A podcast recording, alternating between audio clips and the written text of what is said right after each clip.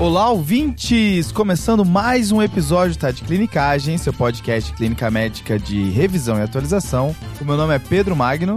Eu sou o João Mendes.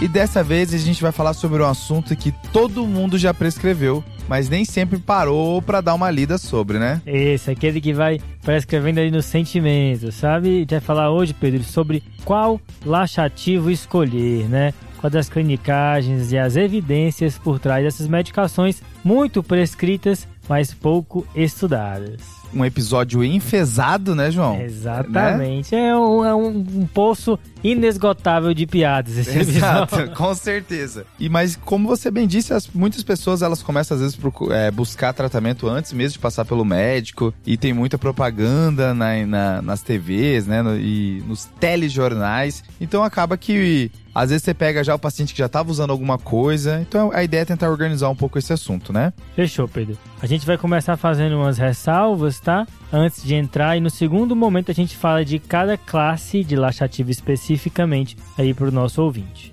Boa! E esse podcast é o primeiro de fevereiro, né? Também conhecido, João, como o último mês do ano do ano para muitas pessoas. Exato. E, de, e que provavelmente vai encerrar um ciclo para alguns, né? Porque muita gente vai começar a residência agora mês que vem, né? Exato. Acaba o ciclo de muitos residentes e em março começa um ciclo novo. E o TAD Clinicagem está preparando um evento especialmente para você que vai começar a residência agora em março de 2023. No dia 25 de fevereiro, um sábado, a gente vai fazer um evento durante todo esse dia falando sobre vários tópicos que você não pode entrar na residência sem saber. Isso mesmo, João. O nome desse evento vai ser o D0 na residência. Primeiros passos com o TDC e a ideia é um evento online aonde a gente vai estar tá sincrônico, não vai ser algo que a gente vai produzir. E a gente vai estar tá sincrônico, comentando com, com o pessoal que estiver lá assistindo junto com a gente e trazendo tópicos de intubação, droga vasoativa,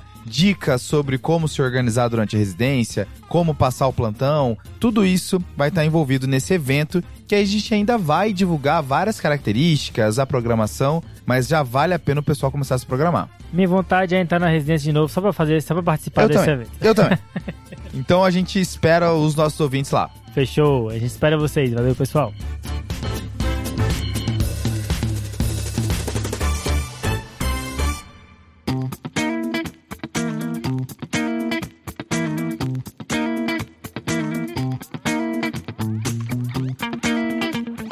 Mas, então vamos de, pro nosso episódio de laxativos. E aí, como você disse, a gente vai fazer algumas ressalvas antes, né, João? Exato. A gente vai fazer aqui, Pedro, três ressalvas. Bora. Tá? A primeira é que a gente pensa em laxativo sempre quando o número de evacuações é pequeno, né? Ele é menor do que a gente esperava. E tá menos do que três por semana, em média. Esse três por semana é o número que várias referências colocam, né? Como talvez seja o número ideal, né? Exato. Agora, além de ser arbitrário, um outro ponto é que quando o paciente refere constipação para você, ele pode estar querendo dizer muitas coisas e não só que ele está evacuando um número de vezes menor. Ele pode estar querendo dizer que a evacuação, as fezes são muito endurecidas, que ele tem, ele tem muito esforço para evacuar, que ele passa muito tempo no ato evacuatório, coisas nesse sentido. Então é importante que quando o paciente fala de evacuação, você não fique única e exclusivamente centrado no número de vezes, mas entenda como é que a evacuação causa desconforto para o seu paciente. Talvez até ser um pouco mais descritivo aqui, né?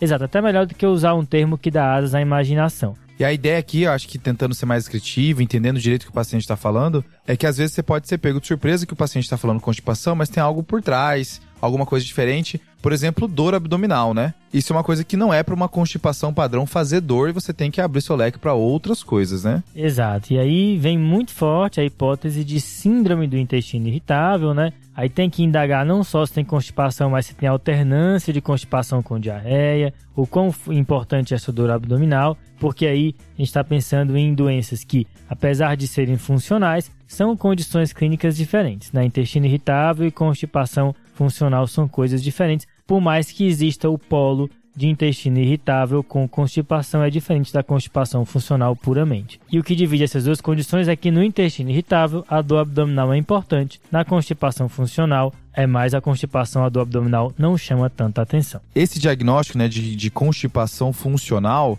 também às vezes chamado de constipação primária, né? Como se fosse um distúrbio primário. Uhum. Isso quer dizer que ele não é secundário a medicamentos, secundário a uma doença subjacente, secundário a distúrbios psiquiátricos. É que é um quadro que você já afastou e você só chegou na constipação. Até vale depois um episódio, né, João? Só falando sobre a abordagem diagnóstica da constipação, né? Exato, que não é o nosso foco aqui hoje. Indo para a segunda ressalva, já que até conversa um pouco com isso que o Pedro falou de causas secundárias, é que tem muitos remédios que podem causar constipação. Então, antes, às vezes, de prescrever um laxativo, ou em paralelo à prescrição de um laxativo, pense também nas medicações que podem causar constipação e considerar trocar, né, ou diminuir, coisa nesse sentido. Aqui, a gente fala de remédios que causam constipação, sempre a gente lembra dos opioides, né, mas também lembrar das medicações que têm efeito anticolinérgico, tá? Alguns antidepressivos, antipsicóticos, antiespasmódicos, antihistamínicos, todos têm ação anticolinérgica, então é bom pensar e uma vez que eles estão presentes, considerar trocar ou reduzir a dose, tá? Boa. E o terceira ressalva? A terceira ressalva, Pedro, é que quando a gente vê um paciente com constipação, eu acho que, e pelo menos na minha cabeça, sempre vinha a ideia assim: câncer, câncer, câncer, será que não tem alguma coisa acontecendo? Mas é impressionante como todas as referências concordam que, na maioria dos pacientes, você não precisa investigar, certo? Óbvio. Tem que fazer o rastreio adequado de câncer de cólon. Acho né? que é um, é um gatilho para atualizar rastreio, né? Exato. Mas assim, ficar fazendo investigações muito aprofundadas no começo, não. No começo, a- quando a pessoa tem constipação, o que você vai tentar é uma terapia empírica com laxativo. Aí só quando ele não melhora com o laxativo ou na presença de sinais de alarme é que você vai investigar mais, né? Mas se for uma constipação de longa data, o paciente não tem nenhum sinal de alarme, tipo perda de peso, anemia ferropriva, tipo uma dor abdominal muito intensa ou qualquer outro sintoma, você pode empiricamente tratar com laxativo e ver se ele responde. Eu acho que é, é- é o mais importante é atualizar rastreio, né? Muita gente no Brasil não tem o seu rastreio em dia. Eu acho que só de você levar isso em consideração já tá de bom tamanho. E aí, no caso de refratariedade ou de sinais de alarme, aí sim, acionar uma colonoscopia e mais exames. Boa.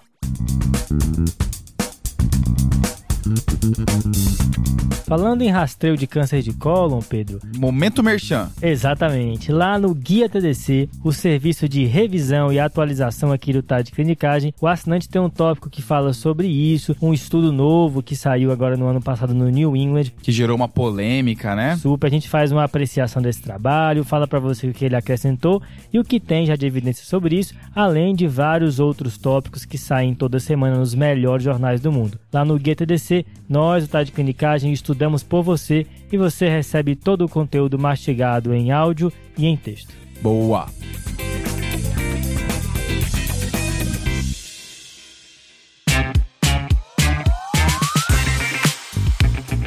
Vamos entrar nos achativos então? Bora, João. Acho que vamos organizar aqui o que que a gente vai falar, porque são vários laxativos diferentes e com subdivisões que às vezes não é bem padronizado, às vezes tá junto, às vezes não tá. Vamos tentar pelo menos entender como é que vai ser o nosso roteiro agora a partir de agora. Tá. A gente vai falar aqui hoje de quatro tipos de laxativos, ok? Beleza. Primeiro, Fibras e formadores de bolo. ok. Segundo, Laxativos osmóticos. tá. Terceiro, laxativos estimulantes. E por último, Por último, outros. Tá, Aí vai é o- ter a miscelânea aqui. colocamos tudo ali, né? Tudo ali, exatamente. Fechou. Só que antes de começar, a gave- se a gente dividiu quatro gavetas, a gaveta zero, tá? Ou a Hum, gaveta. Cadê? O número. Gaveta de número imaginário aqui, tá? Diga aí, vai. Raiz de menos um. Qual que é a Ah, ideia aqui, tá? De- você pode também, antes de começar esse, essa parte de dos laxativos, tentar alguns tipos de terapias não farmacológicas, tá? Aqui existem algumas que são um pouco mais recomendadas que outras. Nenhumas tem, né, ah, como essas terapias que são geralmente comportamentais, são difíceis de fazer é, um estudo excelente e acaba ficando muito na opinião. Então não existe um consenso aqui o que fazer ou não fazer. Mas o que se recomenda é que primeiro tentar aproveitar o reflexo gastrocólico. Hum, Ah, Então, logo depois das refeições, você tentar fazer um estímulo pode ajudar a melhorar o seu quadro de constipação, principalmente se você tenta criar algum tipo de rotina aqui, tá? uhum. Um exemplo clássico aqui é a evacuação depois do café, né? Isso aqui é, um- é uma entidade brasileira aqui. Exatamente. Então, às vezes você consegue já se adequar nesse sentido. Um momento de conexão com o universo, né? Exatamente. Você pode, na dieta, tentar melhorar um pouco a parte de fibras da natural, que a gente vai falar, que tá presente na primeira gaveta. Uhum. E existe um pouco também da ideia de tentar ingerir uma quantidade um pouco melhor de água. Aqui tem um porém, né? Porque a água, ela não vai toda pro intestino na hora da formação do na formação do bolo. A grande parte da água que você ingere vai ser absorvida. Né? Tô que a diferença entre uma fezes normais para uma fezes constipada para uma fezes diarreica é cerca de 2% de água, tá? Eu vi esse dado aí. Né? Então uma fezes normal tem 74% de água, constipado 72, diarreico 76. Então não é uma coisa assim, 0,50 e 100, né? É- Sim, é, é muito próximo. Muito pouco, é. porque a maior parte vai ser absorvida. Então, aquela coisa assim, ah, olha, isso é o, o- que te falta é água, o que te falta é filtro solar, o que te falta. Não, às É. vezes tem um pouco de mais coisa por trás e o paciente vai precisar mesmo de remédio, né? É, o pessoal que escreve sobre isso, achei legal um paralelo que fizeram, que é o seguinte: quando você vê uma pessoa com hipertensão, vamos sei lá, a pessoa tá 16 por 10, ela tem que fazer mudança de estilo de vida. E a mudança de estilo de vida vai baixar a pressão dela. Ok, mas você sabe que só isso não vai ser suficiente, né? Boa. Então aqui é uma ideia similar, assim, especialmente quando a constipação é muito intensa, por mais que a pessoa tenha que ter um estilo de vida mais saudável e melhor aí pro funcionamento colônico, né, intestinal, muitas vezes só isso não vai ser suficiente e você pode melhorar a vida dela com auxílio aí dos laxativos. Aí, para finalizar as terapias não farmacológicas aqui, a AFP, revista que acho que já teve mais de 100 menções aqui no Ah, TDC, fantástico. Ela também orienta assim, olha, dá para você tentar fazer aquele degrauzinho da evacuação, aonde a pessoa coloca um degrau tentando não deixar os pés no chão na hora de evacuar, tentando deixar um pouco mais alto. Um trono, né? Que é, um, é, que a ideia aqui você melhora o ângulo anorretal e nessa mesma ideia evitar que o paciente evacue deitado, né? Se você consegue levantar o paciente e fazer com que ele vá, é, faça o, a posição é melhor. Mas assim, tudo isso é um pouco assim de base, como você falou, pra, de, de terreno para preparar para o laxativo, né?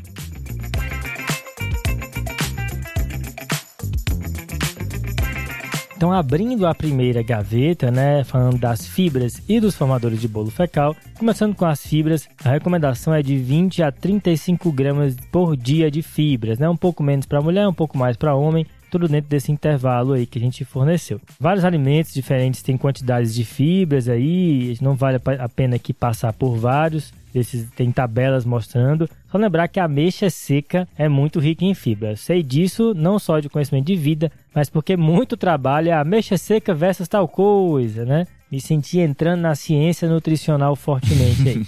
mas tem, assim, apesar de que é um- uma matéria, né, em que as evidências não têm aquele rigor metodológico de, de outros temas, mas alguns trabalhos de fato mostram que fibras ao dia podem melhorar a frequência de evacuações e a funcio- o funcionamento intestinal, especialmente quando você pareia a ingestão de fibras com fluidos, tá? Pelo menos 1,5 a 2 litros de fluidos por dia, tá? Cuidado, porque fibra demais pode gerar distensão abdominal e flatulência, especialmente quem tem trânsito lento. Então, é ideal você começar aos poucos e ir incrementando conforme a tolerância. É interessante essa questão da água junto, né? Tem trabalhos mostrando que a proporção existe, né? Você tem que ser. E, e as coisas têm que ser parelhas. Fibra sem água não vai adiantar, água sem fibra também não. Interessante. Exato. Eu achava que isso era conversa assim, ah, tipo assim, conhecimento popular, mas tem trabalho mesmo mostrando isso. E aí, dentro dessa primeira gaveta, ainda tem os formadores de bolo, né? Exato. Aqui são é como, quase como se fosse uma fibra sintética, né? Isso. E aqui o mais famoso é o psyllium, né? Tá. Ou plantago ovata, né? Tem várias formulações dessa, dessa formador de bolo no Brasil. Tem outros também formadores de bolo, como por exemplo policarbofila. Mas o que tem mais evidência é o psyllium, tá? E de fato, eles conseguem aumentar a frequência e melhorar a consistência, deixar as fezes mais macias, pois eles retêm água, tá? Existe comparação de ameixa seca versus psyllium, tá, Pedro? E aí? E a ameixa seca foi melhor. Tá. Então, assim, melhora de fato. Os dois melhoram, né? Mas a ameixa seca foi melhor. A gente vai deixar o link desse estudo aqui nas referências, tá? Por que, que é importante saber disso? Acho que dos formadores de bolo ou fibra, tanto faz aí, né? Mas o importante é que muitas vezes, se você for precisar usar outros laxativos, né? Outras coisas que o paciente vai ter que tomar, se ele puder a quantidade de fibras ao formador de bolo, ele puder é, atingir isso com a própria dieta, é menos coisa para ele tomar, Com certeza. menos remédio. Então, esse trabalho que compara a ameixa seca com piscina é interessante por isso, tá? Foi 50 gramas de ameixa seca duas vezes ao dia, também não é, não é, não é pouco, não. Isso dá quantas ameixa? Putz, Eu vou checar aqui. Com a mágica da edição, quantas, quant, quantas gramas tem a ameixa? Rapaz, segundo o nosso amigo Google, tem 5 gramas tem em uma ameixa, né? Uma ameixa tem 5 gramas. É coisa aí para 10 a 20 ameixas seca por dia. Como é que é o esquema? Bota ali um potinho com ameixa, vai bem ali, ameixinha, pá, vai fazer outra coisa, outra ameixinha, pra fazer as 20 ameixas do dia, pô. Cara, inacreditável. É muita, muita, muitos pacientes não vão conseguir, né? Simplesmente incorporar na sua dieta. Óbvio que dá para ir com outros outros alimentos também. Kiwi é um que que também entra muitas vezes, dois kiwis por dia, né? Mas também é uma fruta cara, tem esse ponto também, né? E aí, caso o paciente não consiga incorporar ou não tenha se adaptado aos formadores de bolo, a gente vai ter a segunda gaveta que são os osmóticos, né? Exato. Os laxativos, agora a gente vai entrar no laxativo mesmo, né? Que até então era fibra, coisa da dieta, agora é mais medicação, né? Lembrar que, assim, de uma maneira geral, para todos os laxativos são poucos estudos, mas em geral são medicações seguras. Existe um, um, certo medo em cima dos laxativos de que o uso a longo prazo poderia ser ruim. As evidências mostram que é seguro usar a longo prazo, tá? Então pode ficar tranquilo. Como a evidência é frágil, a sua escolha vai girar em torno de quatro coisas: custo, facilidade de usar, preferência do paciente e empirismo. Usei e funcionou. Beleza. Beleza? O que muitas vezes está ligado ao 3, né? Que é preferência do paciente, o paciente já fez uso de algum, deu certo, ele quer mais, né? Exatamente. Então, entrando nos osmóticos, qual é a ideia desses laxativos? Puxa a água para a luz e aumentar a frequência de fezes através disso. É bem simples, tá? E aqui existem três divisões aqui, né? Uhum. Você tem o grupo da lactulona, da lactulose, Uhum. que são os carboidratos aqui que não vão ser absorvíveis. Isso. A gente vai ter o grupo dos hiperosmóticos, que é o que o representante principal é o polietileno glicol. O famoso PEG. Isso. E o terceiro grupo vai ser os de sais, né? Que pode ser sais de sódio, sais de magnésio, que pode ajudar aqui nessa questão, né? leite de magnésio. Exato. E aqui, Pedro, vamos começar já quebrando um conceito que pelo menos eu me formei tendo, né? De que laxativo osmótico é quase um, um automatismo, um reflexo lactulona, né? A gente tem esse reflexo, a gente, especialmente quando a gente lida com paciente cirrótico, né? Que se beneficia da lactulona, mas a evidência mostra que o polietileno glicol, o PEG,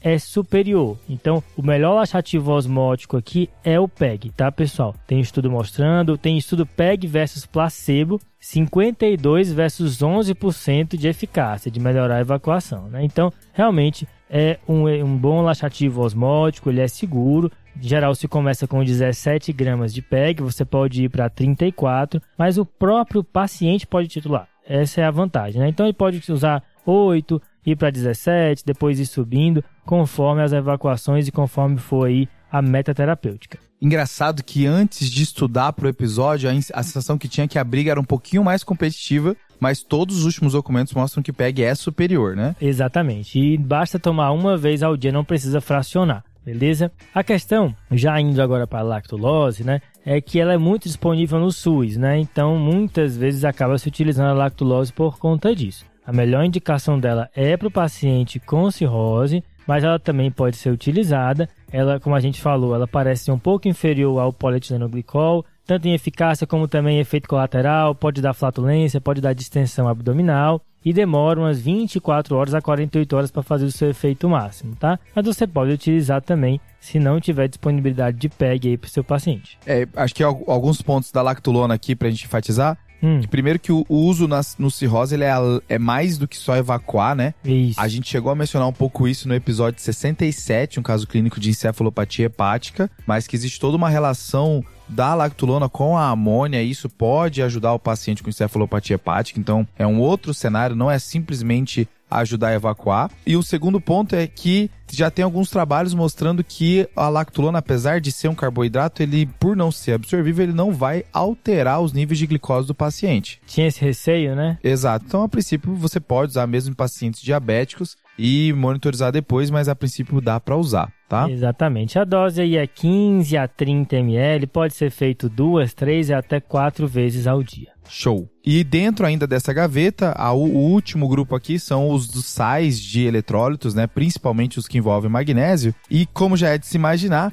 eles perdem para o PEG, então o PEG continua superior a eles também. E ainda tem uma ressalva que é o medo do distúrbio eletrolítico. Principalmente pacientes renais crônicos, você fazer uma coisa que tem substâncias como magnésio que pode acumular é uma coisa que todo documento faz essa ressalva. Olha, toma cuidado em quem é renal crônico. Geralmente esses pacientes constipados são idosos, policomórbidos. Então, é, geralmente ele vai ficar mesmo por uma terapia não de escolha aqui. E pegando carona nisso que você falou dos sais, Pedro, o polietilenglicol, que é o astro dessa gaveta, né? Ele pode ser com ou sem eletrólitos. Então, para o ouvinte que for pesquisar aí polietilenglicol, você vai ver que algumas formulações famosas, inclusive, tem lá polietilenglicol, mais um monte de sais e tudo mais. Então, sódio, potássio, bicarbonato, entra tudo, né? Exato. Ele tem essas duas formulações do PEG, mas é o PEG mesmo que a gente falou, tá? Isso. Seja com ou sem sais. É a, e é a mesma ressalva, né? Ficar dando eletrólito demais para um paciente que pode ser que absorva de maneira errada é sempre perigoso, né? Exato, fica de olho. Agora, só uma revisão dessa gaveta.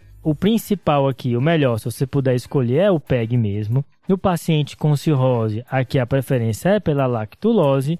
E os sais só naquele paciente que já usa, aí você não tem por que trocar se ele já se dá bem com essa formulação. Maravilha. Indo agora para nossa terceira gaveta, a gente vai falar dos estimulantes. É, aqui tem até uma briga com relação ao nome dessa gaveta, né? Tem gente que fala irritativo, gente que fala estimulante, mas basicamente são laxativos que aceleram o trânsito intestinal, né? Fazem aí o intestino contrair com mais rápido, com mais força. Boa. E aqui a gente tem três representantes, em especial o bisacodil famoso, né? A cena ou o sena e o picosulfato de sódio, tá? Boa.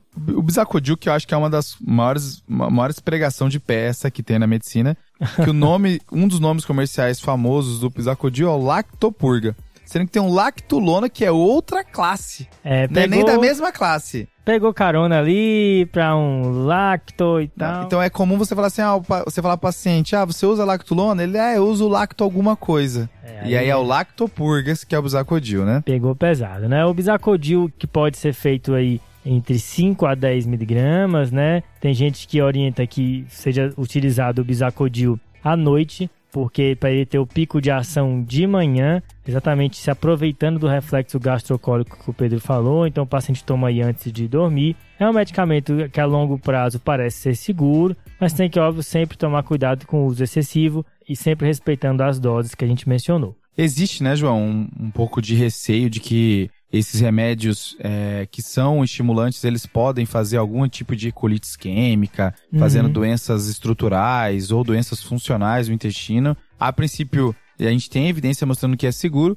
mas se você conseguir dosar isso, evitar que dispor ao paciente é uma coisa que pode acontecer, é melhor, né? Por isso que os osmóticos saem na frente, né? Exato. As diretrizes sugerem que quando você vai usar um laxativo, você comece pelo osmótico, né? E o estimulante você pode usar da seguinte maneira, né? Você, o paciente começa a usar até atingir uma frequência de evacuações que ele deseja, ou uma evacuação mais fisiológica, e uma vez que ele atingiu aí um padrão, ele pode usar sob demanda Tá com frequência boa, diminui um pouco, começou a constipar mais, aí volta a usar, então ele pode ficar fazendo aí uma adaptação do uso. Boa. E nessa mesma pegada, um evento adverso também que às vezes aparece até em prova, né? Uma coisa que, que, que gostam de trazer, que é a melanose coli. Um evento adverso relacionado ao uso do Sena e que pode mudar o, o aspecto macroscópico da colonoscopia, mas que é reversível quando o paciente suspende o uso crônico dessa droga, né? Isso, a imagem que impressiona quando você vê da primeira vez, mas não tem muitas repercussões outras além do aspecto.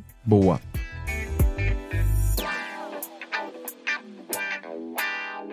E agora a gente vai para nossa última gaveta. A gente passou pelas fibras, depois pelos osmóticos, depois pelos estimulantes. Agora a gente vai para a gaveta dos outros, né? Nesses outros a gente vai falar de duas coisas dos amaciantes e do no, dos novos agentes, tá? Os amaciantes, aqui é só para mencionar duas coisas, que tem o docusato, que quem lê literatura americana aí, eles falam bastante, mas no Brasil tem que mandar manipular. Claramente o nome de um vilão de anime, né? Dokuzato, né?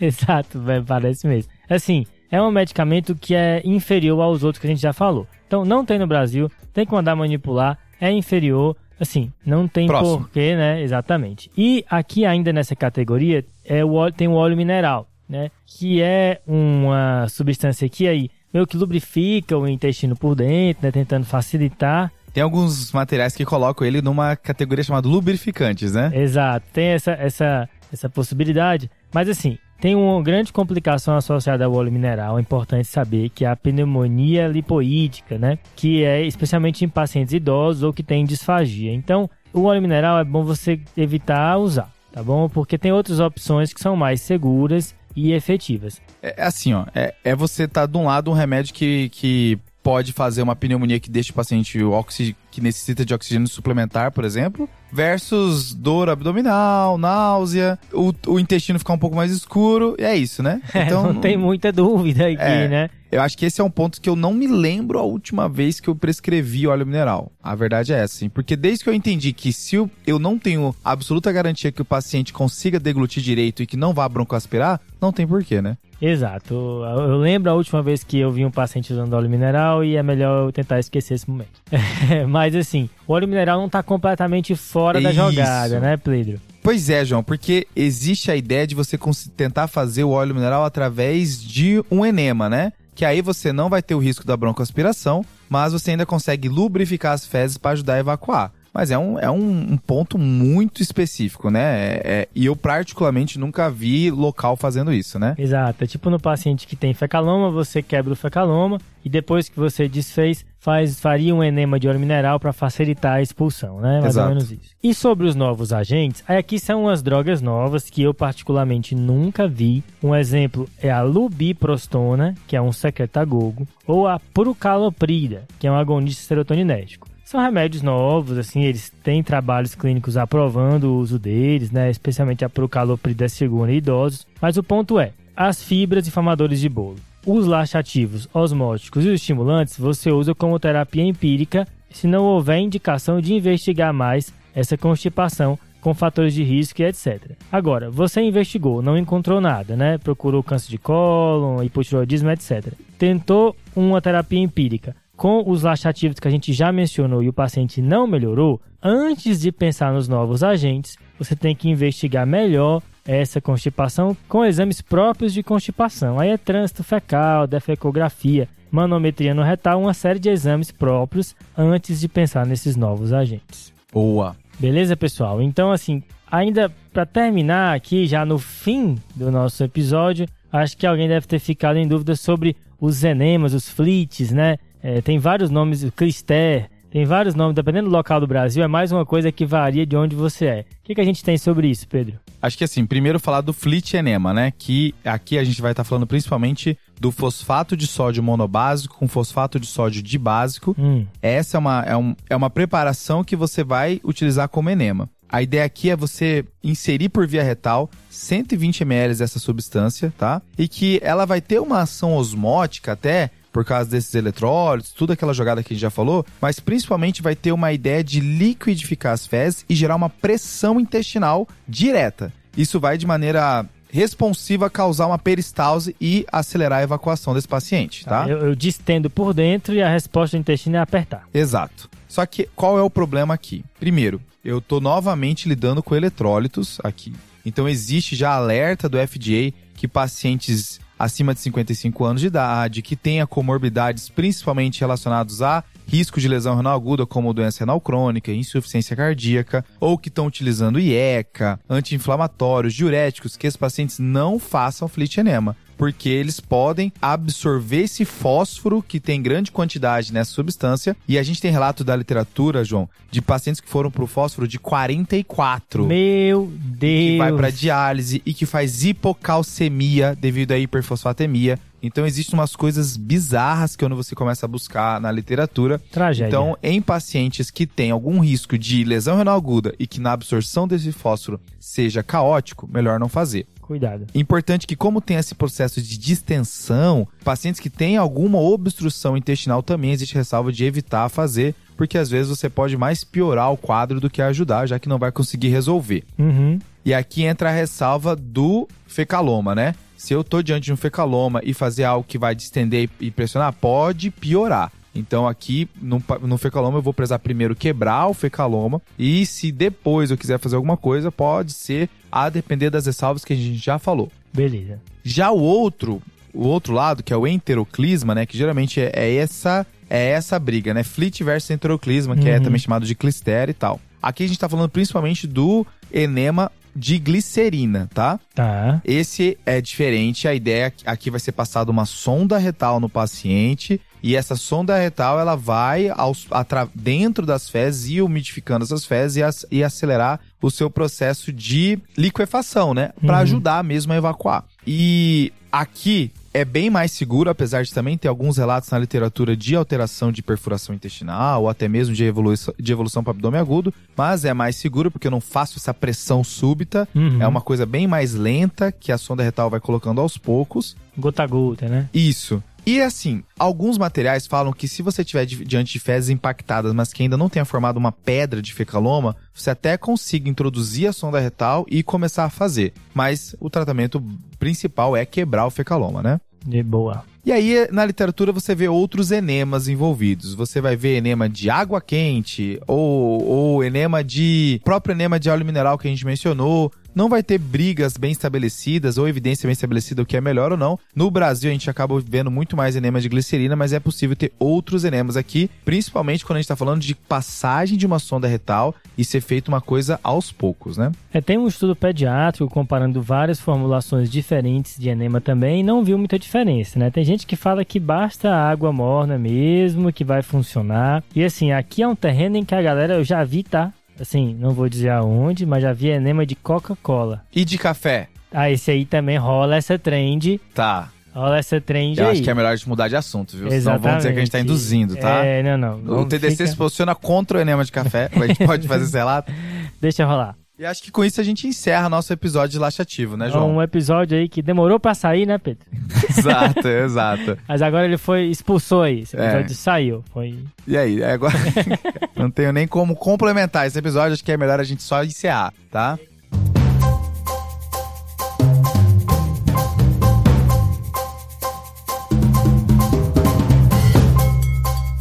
E agora chegou ao fim, então, na hora dos salves, né, Pedro? Exato, João. E o meu salve, ele vai ser. O meu salve é muito bom, tá? Hum. O João Vitor, ele acertou um dos desafios ali do YouTube, do jogo da adivinhação. Aham. Só que ele não foi o primeiro, já teve. Tinha outra pessoa, só que ele pediu salve, porque ele ouve todos. E, e ele tem um ponto importante, tá? O Ah. login dele no YouTube é Shine Zigzagoon, tá? Meu Deus. Um Pokémon da terceira geração aqui, que é um Pokémon bom, é um Pokémon bom, então por É. isso que vale essa ressalva aqui, tem todo um lore interessante, então vale esse salve aqui pro João Vitor. É sério que isso é um Pokémon? É sério, cara. Não, é porque agora Pokémon virou loucura, né? Sempre foi, mas você não tá preparado pra essa conversa.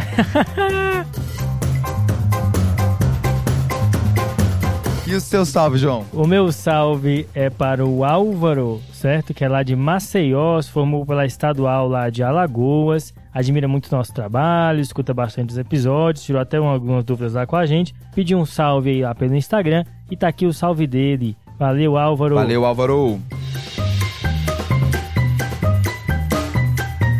Falou, pessoal, a gente queria lembrar vocês, ouvintes, de seguirem nas redes sociais, tem muito conteúdo interessante sendo publicado no Instagram, no Twitter, no YouTube. E para você também assinar o nosso serviço de revisão e atualização em clínica médica, o Guia TDC, em que o assinante recebe toda semana vários tópicos dos melhores jornais do mundo resumidos em texto e em áudio com referências, caso clínico todo mês, revisão de diretrizes, tudo isso para a gente estudar por você e você recebe tudo mastigado. Boa. Valeu. Valeu, falou, falou, falou. falou, falou.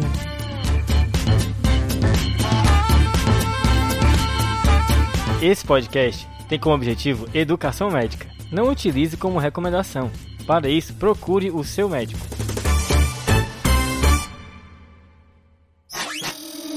Essa é uma produção do Bicho de Goiaba.